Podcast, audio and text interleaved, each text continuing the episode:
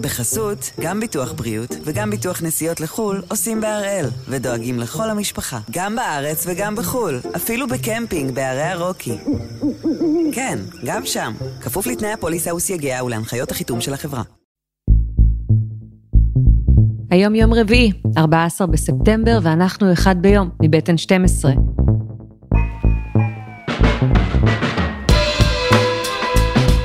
אני יונה לייבזון ואנחנו כאן כדי להבין טוב יותר מה קורה סביבנו, סיפור אחד ביום, כל יום.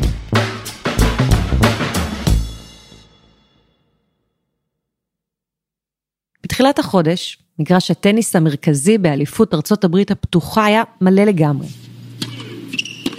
ההתרגשות הורגשה באוויר וזה הרגע השיא של הטורניר. זה קרה בכלל שבוע וחצי לפני הגמר. את כל תשומת הלב והאהדה קיבלה סרינה וויליאמס, שהפסידה והודחה מהטורניר, במשהו ככל הנראה סיום הקריירה שלה. זה קרה באותו האצטדיון, שבו היא זכתה בתואר הגרנדסלם הראשון שלה ב-1999, כשהיא עוד לא בת 18.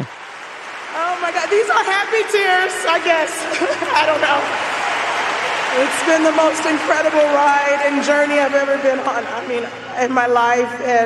I mean, so אבל זה לא היה רגע עצוב, אלא חגיגה של הקריירה של מי שהפכה לטניסאית הגדולה ביותר בהיסטוריה. והסיפור של סרינה וויליאמס חרג מזמן מגבולות מגרש הטניס.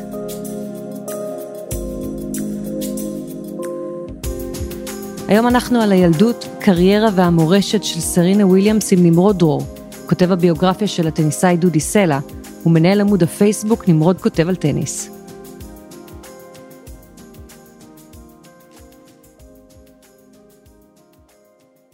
אהלן נמרוד. שלום. איפה הסיפור של סרינה וויליאמס מתחיל? סרינה ואחותה ונוס הן אה, הבנות של אורסין פרייס וריצ'רד וויליאמס. אה, חמש אחיות, נולדו לזוג ההורים הזה. הם גדלו בקומפטון, שזו עיירה, אה, סוג של פרוור דרומית ללוס אנג'לס.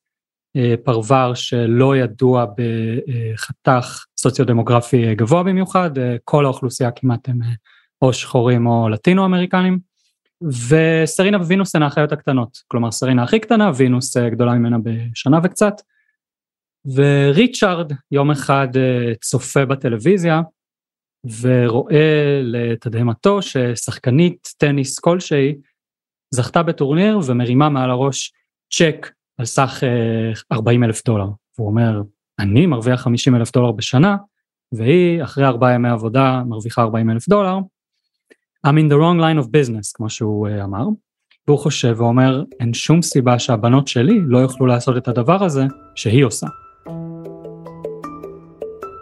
הוא מלמד את עצמו להיות מאמן טניס. הוא סוחר uh, קלטות ומלמד את עצמו להיות מאמן טניס, דבר שהוא לא ידע ולא היה לו בו שום ניסיון.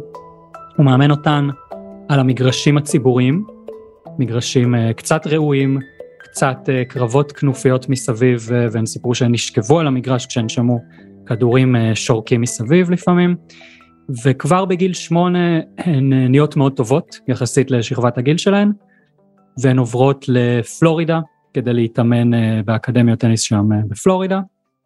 וריצ'רד וויליאמס הוא לא אדם צנוע במיוחד, הוא מספר לכל מי שרוצה לשמוע שהבנות שלי, וינוס וסרינה, יהיו הטניסאיות הכי טובות בעולם, זה עניין של זמן, הן יזכו בווימבלדון, הן יזכו באליפות ארצות הברית, מתייחסים אליו כאל איש משוגע כזה, חביב, אבל די מהר אה, כבר אי אפשר להתעלם מה, מהסיפור הזה.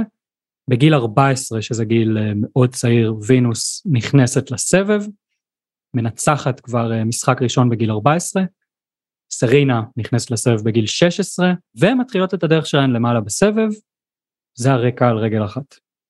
ובניגוד למה שנהוג, ומבלי שיש לו ניסיון בתור מאמן טניס, ריצ'רד מחליט שהן ידלגו על השלב של תחרויות הנוער הגדולות, בטענה שזה יהיה להן יותר מדי, לא משהו שבנות גילן צריכות לעבור, והן יכולות לחכות לתחרויות של הבוגרים.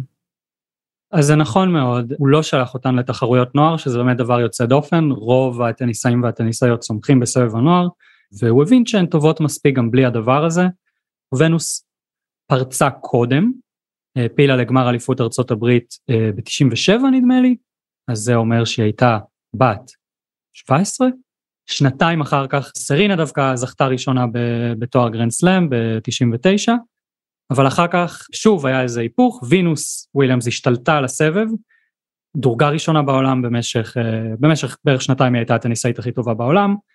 אני זוכר שיצא איזה ספר, Venus Envy, כן, קנאת אה, ונוס, קנאה בוונוס בעצם, ובספר הזה ריצ'רד וויליאמס צוטט, זה ב-2001, ונוס אז שלטה בסבב, והוא אמר, סרינה תהיה יותר טובה, הוא תלה את זה בהבדלי אופי, הן מאוד שונות אחת מהשנייה. וינוס היא הרבה יותר שקטה, אינטרוברטית, מופנמת, סרינה הרבה יותר מוחצנת, וריצ'ארד אמר שווינוס תצליח פחות, כי סרינה, הוא אמר, היא כמו בולדוג. הוא אמר, כשהן הלכו לבית הספר, וינוס הלכה לשיעור מתמטיקה, והיא הייתה הכי חכמה בכיתה, אבל אם היא לא הבינה משהו, היא ויתרה מאוד מהר, מה שהיא לא הבינה לא עניין אותה, ומה שהיא כן הבינה היא הצליחה במוד, אבל סרינה יכולה לשבת ובמשך שעות לפצח את הדברים, היא נושכת, אה, תופסת משהו בשיניים ולא מרפה, ולכן היא תהיה טניסאית יותר טובה, והוא צדק. מתי הרגע שמבינים שיש פה צמד אחיות עם כישרון שהוא חריג? אני חושב שאולי השנה שהתחילה את, את עיצוב המורשת לשנים ארוכות, זה היה ב-2002-2003, הן שיחקו אחת מול השנייה בכל ארבעת גמרי הגרנד סלאם ברצף.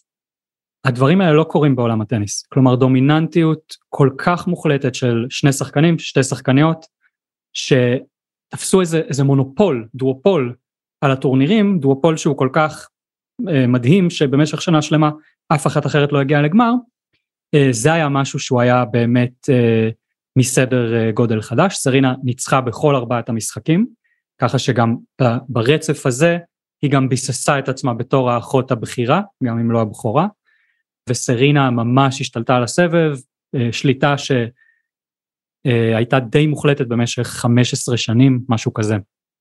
והשליטה המוחלטת של סרינה, שעוקפת מהר מאוד גם את אחותה, היא יוצאת דופן, בטח כשמדובר בעולם הטניס, שהוא רחוק מאוד מהרקע שממנו מגיעה משפחת וויליאמס.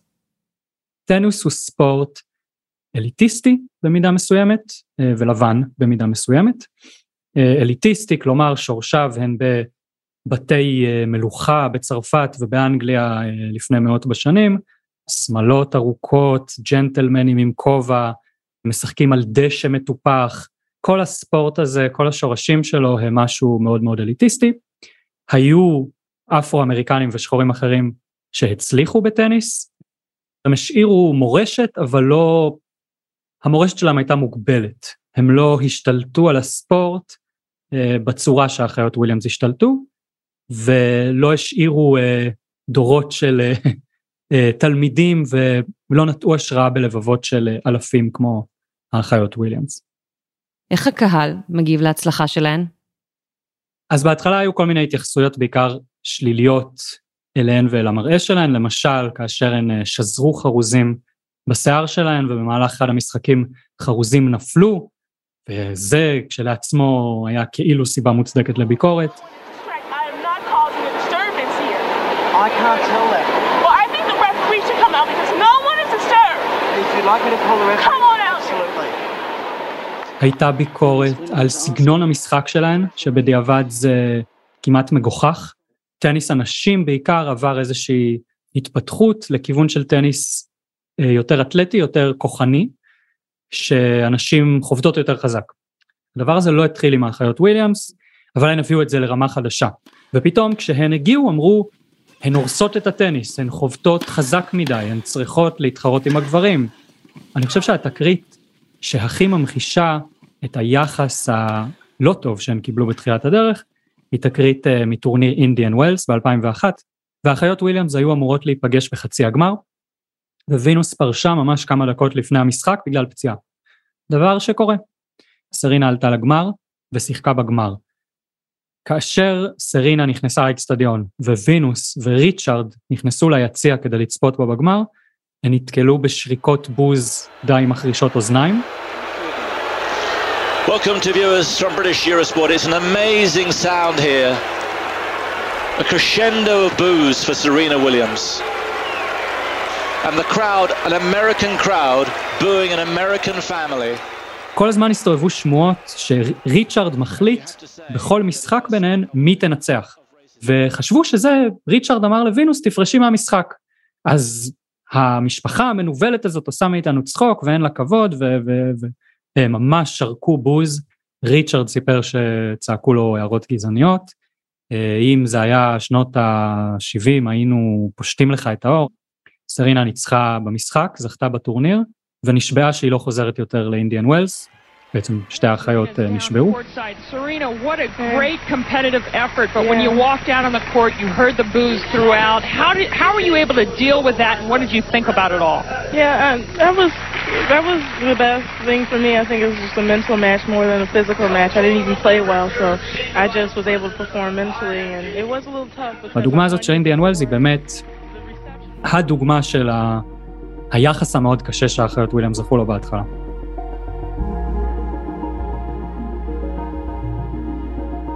אבל עם התארים ששרינה גורפת, היחס אליה מתחיל להשתנות. היא הופכת לסמל לא רק לספורטאית אגדית, אלא הרבה מעבר לזה. סמל לנשיות, כוח, מודל לחיקוי לנשים שחורות ברחבי העולם.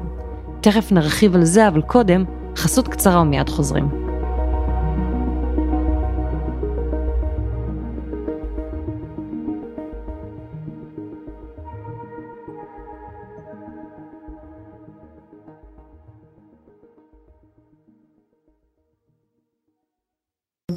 בחסות, גם ביטוח בריאות וגם ביטוח נסיעות לחו"ל עושים בהראל, ודואגים לכל המשפחה, גם בארץ וגם בחו"ל, אפילו בקמפינג בערי הרוקי.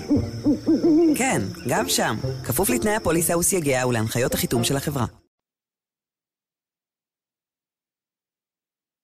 אנחנו עם הסיפור של סרינה וויליאמס. אחרי שנתקלה בלא מעט חשדנות, זלזול וגזענות, היא הופכת למודל לחיקוי. פתאום ילדות שחורות באמריקה רואות מישהי כמוהן, היא כל כך אחרת בנוף שהתרגלנו אליו בטניס. נמרוד, מתי היא מתבססת כאייקון? אני חושב שזה תהליך ארוך. דבר ראשון, סרינה לא קיבלה את הדבר הזה בהתנדבות. זה לא שדעת הקהל פתאום השתנתה בגלל איזה משהו ספונטני.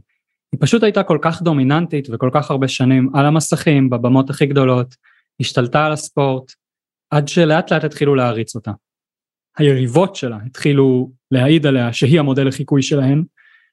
טניסאיות צעירות שהגיעו לסבב אמרו, אני גדלתי על סרינה וויליאמס.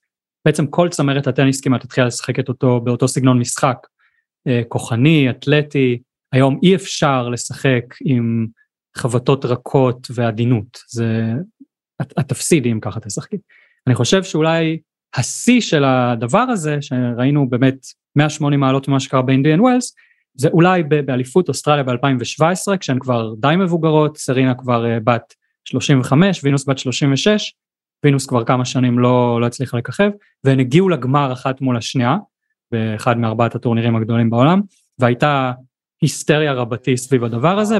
They've just been the, the bright lights really in, in the sport coming up. They've really changed a lot of the landscape in our sport. It's, uh, it's been a wonderful story and the fact that it continues to be um, is really incredible, really is. באותו טורניר גם נדל ופדר שיחקו אחד נגד השני בגמר, אז כל עיני העולם היו על, על, על הטורניר הזה, על הטניס, זה היה מין היסטריה, ופתאום התגלה שהן בקונצנזוס. And Serena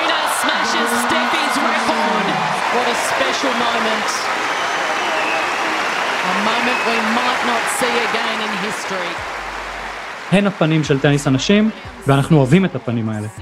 ואנחנו גם יודעים בדיעבד שסרינה הייתה בהיריון, תחילתו של הריון באותו משחק, עם עובר בן אה, חודשיים, וסרינה אומרת, אמרה אחר כך, אה, זה לא היה הוגן כלפי וינוס, כי שיחקנו שתיים נגד אחת. ההיריון והלידה של סרינה הופכים להיות אחד הרגעים הדרמטיים והמשמעותיים בקריירה שלה, שמשנים במידה רבה את המסלול המקצועי וגם האישי שלה. בניגוד לספורטאים גברים, נשים חייבות לקחת הפסקה אחרי הלידה או במהלך ההיריון, וההתמודדות, שאף פעם לא פשוטה, הופכת את זה לאירוע מעצב קריטי, ובעצם ב-2017 היא מפסיקה לשחק. אז היא מפסיקה מיד, היא מודיעה שהיא בהיריון, והיא לא משחקת uh, במשך שנה בעצם.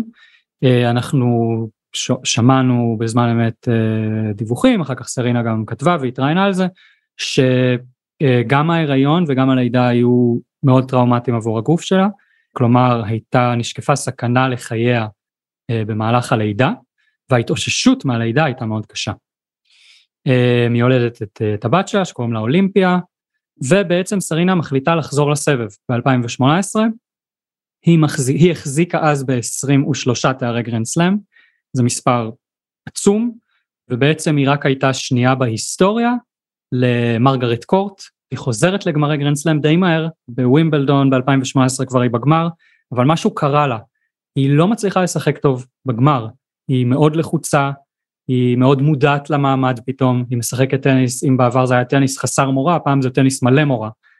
היא מגיעה שוב לגמר אליפות ארה"ב ב-2018, אבל בגדול היא מפסידה בכל ארבעת גמרי הגרנדסלאם שהיא שיחקה, כלומר חזרה למשחק כאימא, הראתה שהיא יכולה, אבל לא הצליחה להגיע לאותם הגבהים. כמובן שאי אפשר לנתק את זה מהלידה והמחירים שמשלמת ספורטאית על הלידה. אז בווימבלדון זו הייתה רק ההתחלה, אבל משם זה ממשיך וסרינה עושה כותרות לא מהסוג שהיא הייתה רוצה. הפעם זה בנוגע ללבוש שלה? לאליפות צרפת ב-2018 היא לבשה חליפה, חליפת גוף שחורה, קוראים לזה קטסוט, ומאוד מאוד צמודה לגוף. היא אמרה שזה מזכיר לה קצת את ה-Black Panther, את הסרט, את ווקנדה, אה, זה נותן לה איזה מוטיבציה, אקסטרה מוטיבציה. נשיא התאחדות הטניס הצרפתית אה, התראיין ואמר, יש אה, גבול, צריך לכבד את, ה, את, ה, את הענף, צריך לכבד את המקום, אנחנו לא נרשה יותר uh, שיתלבשו בדבר הזה. ושוב, כמו בביקורת שנשמעה עליהן בתחילת הדרך, נשאלת השאלה למה, למה, מה, מה כל כך פרובוקטיבי בחליפה שצמודה לגוף. היה גם הסבר של סרינה שזה עוזר לה עם קרישי דם שהיא סבלה מהן במשך כמה שנים, במיוחד אחרי הלידה, וזה עזר למחזור הדם. כמה חודשים אחר כך, לאליפות ארצות הברית הפתוחה, סרינה מגיעה כדי אולי לחזור בגדול, מה שהיא חיכתה לו, בכל זאת זה המגרש הביתי שלה.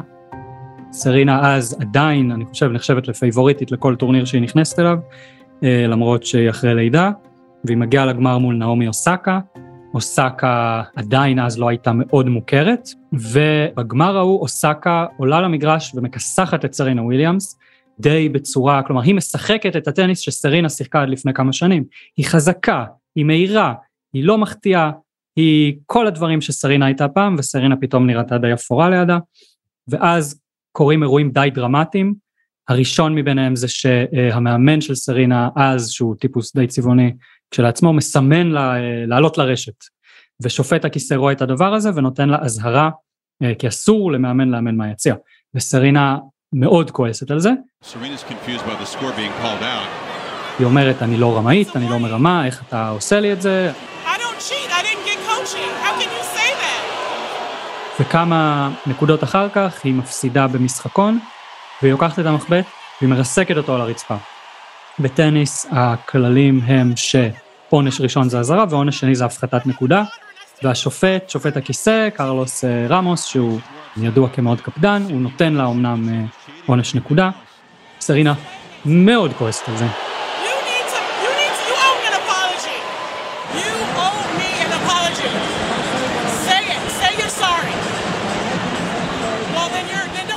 אה, ניגשת אליו ואומרת לו, אתה צריך להתנצל, אני רוצה שתגיד לכל הקהל שאתה מתנצל בפניי. אתה גנב, אתה גנבת לי נקודה. הקהל שורק בוז היום, נהיית שם סצנה די איומה ונוראית, גם מאוד חריגה, בטח לא בגמר אליפות ארה"ב, ובגלל שהיא כינתה אותו גנב, הוא נתן לה עוד עונש, והעונש הזה הוביל להפסד שלה. Oh בעצם בגלל עונשים היא הפסידה במשחק, צריכים להבין שזה אירוע מאוד מאוד חריג. אבל סרינה היא כבר במעמד אחר לגמרי ממה שהייתה 20 שנה לפני, uh, היא בטקס, נעמי אוסקה ניצחה בגמר. It is Naomi's moment, but much of the story, as it always is, centers around Serena Williams. Good evening, everyone, and we welcome you to the trophy celebration of the United States Open. כל הקהל בוז, שורקים בוז. אווירה הזויה והיא אומרת we'll get through this, אנחנו נצלח את זה ביחד. we'll get through it. But um, let's give everyone the credit where credit's due, and let's not boo anymore. We, we just we're gonna we're gonna get through this, and let's be positive. So אנחנו um, נהיה ביחד, היא מגיעה. למסיבת העיתונאים ונוצר איזה נרטיב כזה שהיא הגבר בכיסא, כן, שופט הכיסא אה, חטא לאישה השחורה של המגרש. I don't know. I don't. You definitely can't go back in time, but I can't sit here and say I wouldn't say he's a thief because I thought he took a game from me. But I've seen other men call other umpires several things, and for me, it blows my mind. But I'm going to continue to to fight for women. This is outrageous, you know. And I just האהדה. שסרינה זכתה לה באותו רגע היא הפוכה לחלוטין, היא, היא באמת הראתה עד כמה סרינה נכנסה לקונצנזוס. כמה אותם הדברים ש-15 שנה לפני, עכשיו היא זכתה לחיבוק עצום, אה, מאוד ברוח התקופה, אבל זה לא רק התקופה, זו סרינה, זה מה שנהיה ממנה. זה הסמל הזה שהיא נהייתה, אה, הקונצנזוס שהיא זכתה לו. היום סרינה וויליאמס היא הספורטאית המרוויחה בכל הזמנים, גם על המגרש וגם מחוצה לו. יש לה שורה של עסקים מצליחים, היא פרזנטורית מבוקשת, היא אפילו אייקון אופנה, השבוע היא פתחה את התצוגה של ווג, אז אפשר להגיד שהיא ניפצה לגמרי את כל התקרות זכוכית שהיו לה, כאישה שחורה שהגיעה ממעמד נמוך, זה לגמרי בקונצנזוס, לא? אני חושב שמישהי כמו סרינה וויליאמס לא יכולה להיות 100% קונצנזוס כמו רוג'ר פדרר. זה קצת בא עם, ה, עם הפריצת דרך, עם העובדה שהיא שונה, עם העובדה שהיא כאילו, אני באמת במרכאות כפולות ומכופלות, נטע זר אה, בעולם הזה של הטניס. באיזשהו מקום היא חייבת להיות קצת שנויה במחלוקת, כי אם זה לא היה המצב היא לא הייתה פורצת דרך חדשה. אני חושב שסרינה היא 95% בקונצנזוס, אני חושב שאולי הכתמים היחידים על הקונצנזוס הם ה- התקריות שהיו לה על המגרש, התקרית שהיא איימה על שופטת קו שהיא תיקח כדור ותתקע לה אותו בגרון, והיא נפסלה על זה גם ממשחק, תקרית אחרת שהיא אמרה לשופטת כיסא, את מכוערת מבפנים, או, או דברים מהסוג הזה. היו רגעים פחות יפים ו... ואי אפשר להתעלם מהם, כלומר סרינה היא דמות מורכבת, ואני חושב שזה דבר טוב. סרינה הופכת לאגדה בעודה בחיים, אבל במגרש זה ברור שהיא רחוקה מהשיא. מתי מגיעה ההחלטה על הפרישה? סרינה חוגגת, תחגוג בעוד שבועיים את יום הולדתה ה-41. זה גיל שבו בעבר לא שיחקו. כלומר, יש מקרים מאוד יוצאי דופן. אבל בשנים האחרונות, בגלל בעיקר סרינה ורוג'ר פדרר, אה, פתאום הגילאים האלה שפעם לא שיחקו בהם נראים מאוד כאילו אפשריים, למה לא? אז לא, לא ידענו, שה... כלומר ברור שהסוף קרוב, אבל לא ידענו שזה עניין של חודשים. היא לא שיחקה כמעט בכלל השנה, ופתאום הופיעה לווימבלדון, ואחרי ווימבלדון, כשהיא הפסידה בסיבוב הראשון, היא יצאה עם uh, מאמר, ובו היא בעצם אמרה שהיא הולכת לפרוש. היא תיארה את הדרך שהיא עברה, היא כתבה היום אני כבר משקיעה המון מהזמן שלי בלהיות אימא מצד אחד, ובקריירה העסקית שלי מצד שני, יש לה איזשהו uh, קרן השקעות שהיא מנהלת, uh, בעיקר עסקים, או רק עסקים uh, שמובלים על ידי נשים, והיא אומרת, אני לא רוצה לפרוש, אני, אני אוהבת לשחק טניס, אבל אני כבר לא יכולה להשקיע את מה שהשקעתי פעם, וזה כבר נהיה לא ריאלי. היא לא אומרת במפורש שהיא פורשת אחרי אליפות הברית, היא לא אומרת את זה, אבל זה משתמע. זה משתמע וכולם מניחים שזה המצב. ואז כל ה-US Open הופך להיות בסימן הפרישה שלה. זה ברור שזה הטורניר האחרון שבו היא תשתתף, ככה אפילו מקדמים את המכירות של התחרות, וגם האוהדים והמעריצים מתייחסים לזה כהזדמנות אחרונה כנראה לראות אותה משחקת טניס. איך זה נראה במשחקים שלה? לפני שהיא עולה למשחקים מול היריבות שלה מקרינים סרטוני מחווה ענקיים באיצטדיון. מראיינים את כל שחקן שזז, מראיינים על סרינה והמורשת שלה. שורה של טניסאים וטניסאיות אומרים סרינה, בגלל, בזכות סרינה אני משחק טניס, בזכות סרינה אני משחקת טניס. והיחס בעולם הטניס הוא כלפרישה, וסרינה נשאלה, האם זו פרישה? והיא אמרה, never say never, אני דווקא די אוהבת את אוסטרליה. קשה לי להאמין שזה יקרה, נראה שזה הסוף, אבל אי אפשר לדעת, אולי עוד נראה אותה. ואיך היה המשחק האחרון? המשחק של הסיבוב השלישי כבר היה פחות טוב מבחינת הרמה של הטניס, וסרינה הפסידה שם לאיילה טומליאנוביץ'. היא נלחמה ממש עד הרגע האחרון, אני חושב שהרגעים האחרונים של המשחק באמת זכו להרבה תשומת לב, כי סרינה בבירור לא בכושר משחק שיכול לאפשר לזכות בתואר גרנד סלאם.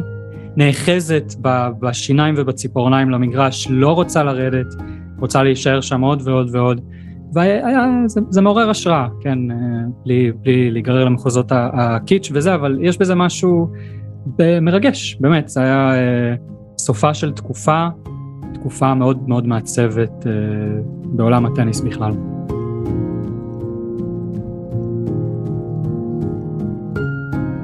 תודה נמרוד. תודה רבה, היה כיף.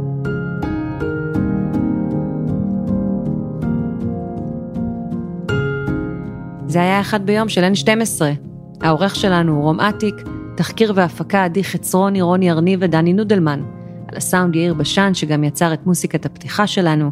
אני יונה לייבזון, מחר יהיה כאן אלעד שמחיוף.